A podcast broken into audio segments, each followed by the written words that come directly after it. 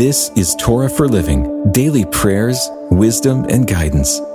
A reading of the daily devotional book written by Mark Lanier. We're sharing scripture and insights from the Torah, and today we continue in Exodus chapter 9, verses 8 through 12.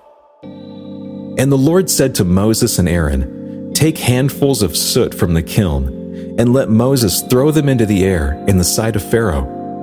It shall become fine dust over all the land of Egypt, and become boils, breaking out in sores on man and beast throughout all the land of Egypt. So they took soot from the kiln and stood before Pharaoh. And Moses threw it in the air, and it became boils, breaking out in sores on man and beast. And the magicians could not stand before Moses because of the boils, for the boils came upon the magicians and upon all the Egyptians.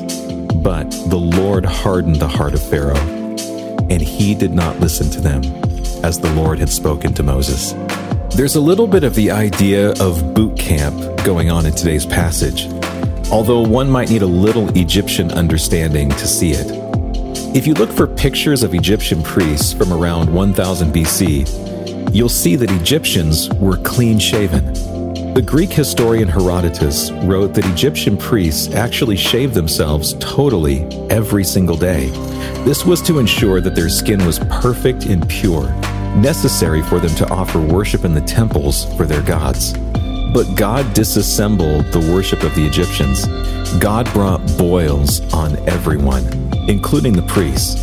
The skin disease would have stopped the priests from offering sacrifices and attending to the gods. And with that, the Egyptians would have thought would have had disastrous consequences.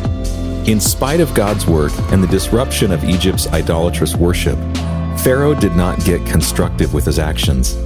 He didn't seek the God who had power over the Egyptian religious system, and he sure didn't let the Israelites go. Missed opportunity. Things were going to get worse for Pharaoh and Egypt. Now, maybe you don't worship the idols of Egypt.